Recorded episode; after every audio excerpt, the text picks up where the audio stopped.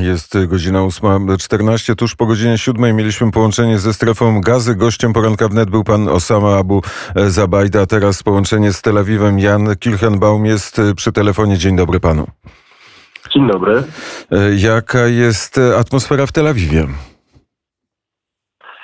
Po, po, po tym, jak mieliśmy dwa, w trakcie dzisiejszej nocy dwa razy e, zeszliśmy do schronów, czy zeszli, czy, ponieważ na, w Tel Awiwie zabrzmiały syreny, myślę, że wszyscy są już dosyć zmęczeni. Zmęczenie i strach, czy zmęczenie i wola dalszej walki z Palestyńczykami? Ja bym nie powiedział, że mieszkańcy Tel Awiwu mają wolę walki z Palestyńczykami. To, to chyba jest, to, to chyba jest e, złe sformułowanie. To jest bardziej, to jest strach na pewno tak, ponieważ dwa ostatnie dni to e, największy atak e, rakietowy na Tel Awiw w historii Izraela. Wczoraj nie, ale przedwczoraj na Tel Awiw spadło, czy na okolicy Tel Awiwu spadło ponad 200 rakiet. To jest, co jest w Izraelu dosyć rzadkie, ponieważ jeżeli te rakiety spadają ze strefy gazy, to spadają na południe Izraela, natomiast do, na Tel Awiw, czy do Tel Awiwu najczęściej nie dolatują. W związku z tym, w związku z tym, to myślę, że mieszkańców Tel Awiwu dosyć przestraszyło. I wczoraj, i wczoraj, wczoraj miasto było wyludnione i tak naprawdę większość, większość mieszkańców teraz czekała, czy nastąpi drugi atak. Dostaliśmy taką informację, że, że Hamas zacznie ostrzeliwać Tel Awiw o 6, o 6 wieczorem wczoraj. Okazało się, że, że tak się nie stało i dopiero po północy dwa, dwa razy wybrzmiały, wybrzmiały tak zwane czerwone alarmy, musieliśmy się z, z, musieliśmy zejść do schronu. Ten schron znajduje się pod Pana domem, czy to są schrony, które są w jednym kwartale? Jak, jak wygląda taki schron w Izraelu? To jest, to, to, to, to bardzo zależy. Niektóre mieszkania, szczególnie w tych nowszych budynkach, mają jeden pokój zaprojektowany od samego początku, tak zwany pokój schron. W związku z tym ludzie, którzy mają taki pokój schron, chronią się w nim. Niektóre, bud niektóre budynki mają schron jakby jako część budynku, najczęściej w piwnicy.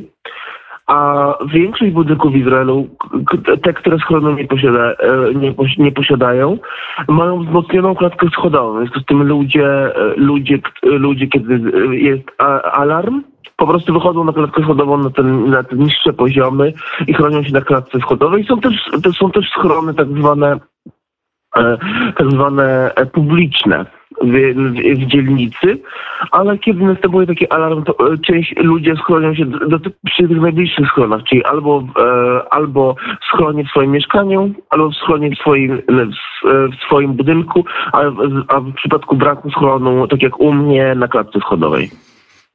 Przed kilkoma tygodniami oglądaliśmy obrazki i zazdrościliśmy mieszkańcom Tel Awiwu, że już mogą chodzić po ulicach, że są zaszczepieni, że życie wróciło, a teraz z powrotem puste ulice i alarmy i alarmy bombowe. A w jaki sposób taki alarm bombowy jest odwoływany? Kiedy pan wie, że można już taki schron opuścić?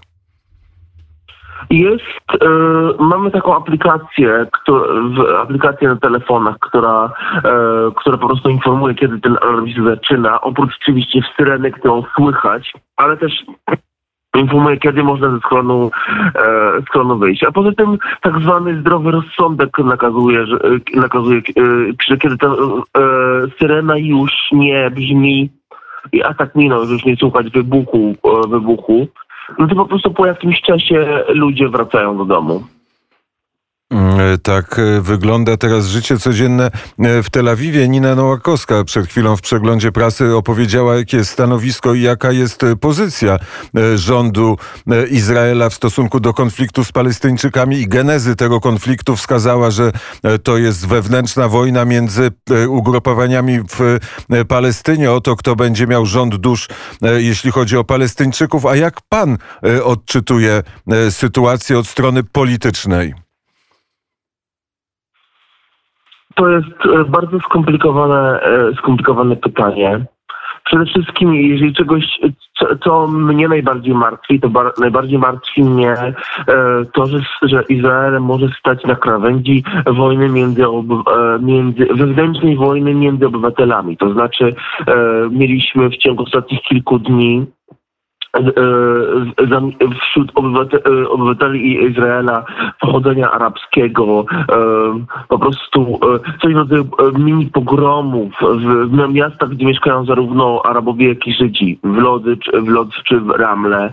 Była dewastowana, była dewastowana, było dewastowane mienie żydowskie ale również w drugą stronę, w, w drugą stronę. Wczoraj w tłum ta, taka, takiej prawicowej bojówki i- żydowskiej e, praktycznie zlinczował arabskiego kierowcę w Jafie, więc, więc jeżeli coś, co mnie najbardziej martwi, to taka wojna domowa, wojna między obywatelami, na której krawędzi stoimy.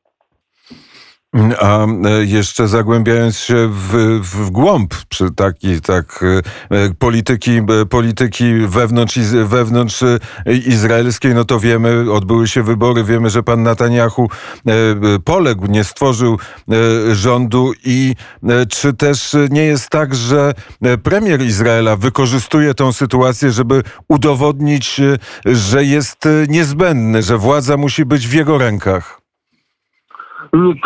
Na pewno jest taka część społeczeństwa izraelskiego, która uważa, że to jest e, zagrywka polityczna premiera, żeby utrzymać się przy władzy. Natomiast, natomiast jeżeli czegoś uczy życie na Bliskim Wschodzie, że n- nikt nie ma tu jednej przyczyny jakiegoś konfliktu. Zawsze nakłada się kilka. Tu w tym przypadku jest zarówno em, wysiedlenie e, czy, czy e, eksmisja rodzin arabskich e, z, ze wschodniej Jerozolimie w, w, w, w Sheikh Jarrah, jak i jak i koniec Ramadanu, jak i, y, i związane, z, i związane z nim napięcia, y, jeżeli chodzi o ograniczenia w, e, ograniczenia w obchodzeniu Ramadanu na Wzgórzu Świątynnym i w Jerozolimie. Tych, e, tych kwestii i tych czynników jest jak zawsze wiele. To, to naprawdę niewiele trzeba, żeby, e, żeby konflikt eskalował. Czy e, widzi pan jakąkolwiek możliwość e, zażegnania tego konfliktu? Chciałbym być optymistą, ale e, na razie ciężko mi sobie to wyobrazić. Bo w tym konflikcie jest coś i to uczucie, które nazywa się obopólna nienawiść. Niestety w, w, w wielu segmentach e, zarówno arabskiego, jak i żydowskiego e, społeczeństwa e, ta nienawiść jest tym paliwem, które nakręca ten konflikt. To nie, ta nieumiejętność spojrzenia spojrzenia na, na rzeczywistość z perspektywy drugiej strony. E, Panu to e, się udało. Teraz e, próbujemy się dodzwonić do pana znajomego z Betlejem. Pan jest przewodnikiem po Izraelu. Pana kolega czy pana bo przyjaciel to pewno za dużo powiedziane w języku polskim. To znaczy bardzo wiele z przewodnikiem po Betlejem, panem Salachu. Pan próbował poznać i popatrzeć na konflikt izraelski z, z drugiej strony. I co pan zobaczył? Już tego e, pytania e, w, nie usłyszał e, nasz gość Jan Kilchenbaum. E, Czy Nie, usłyszał pan?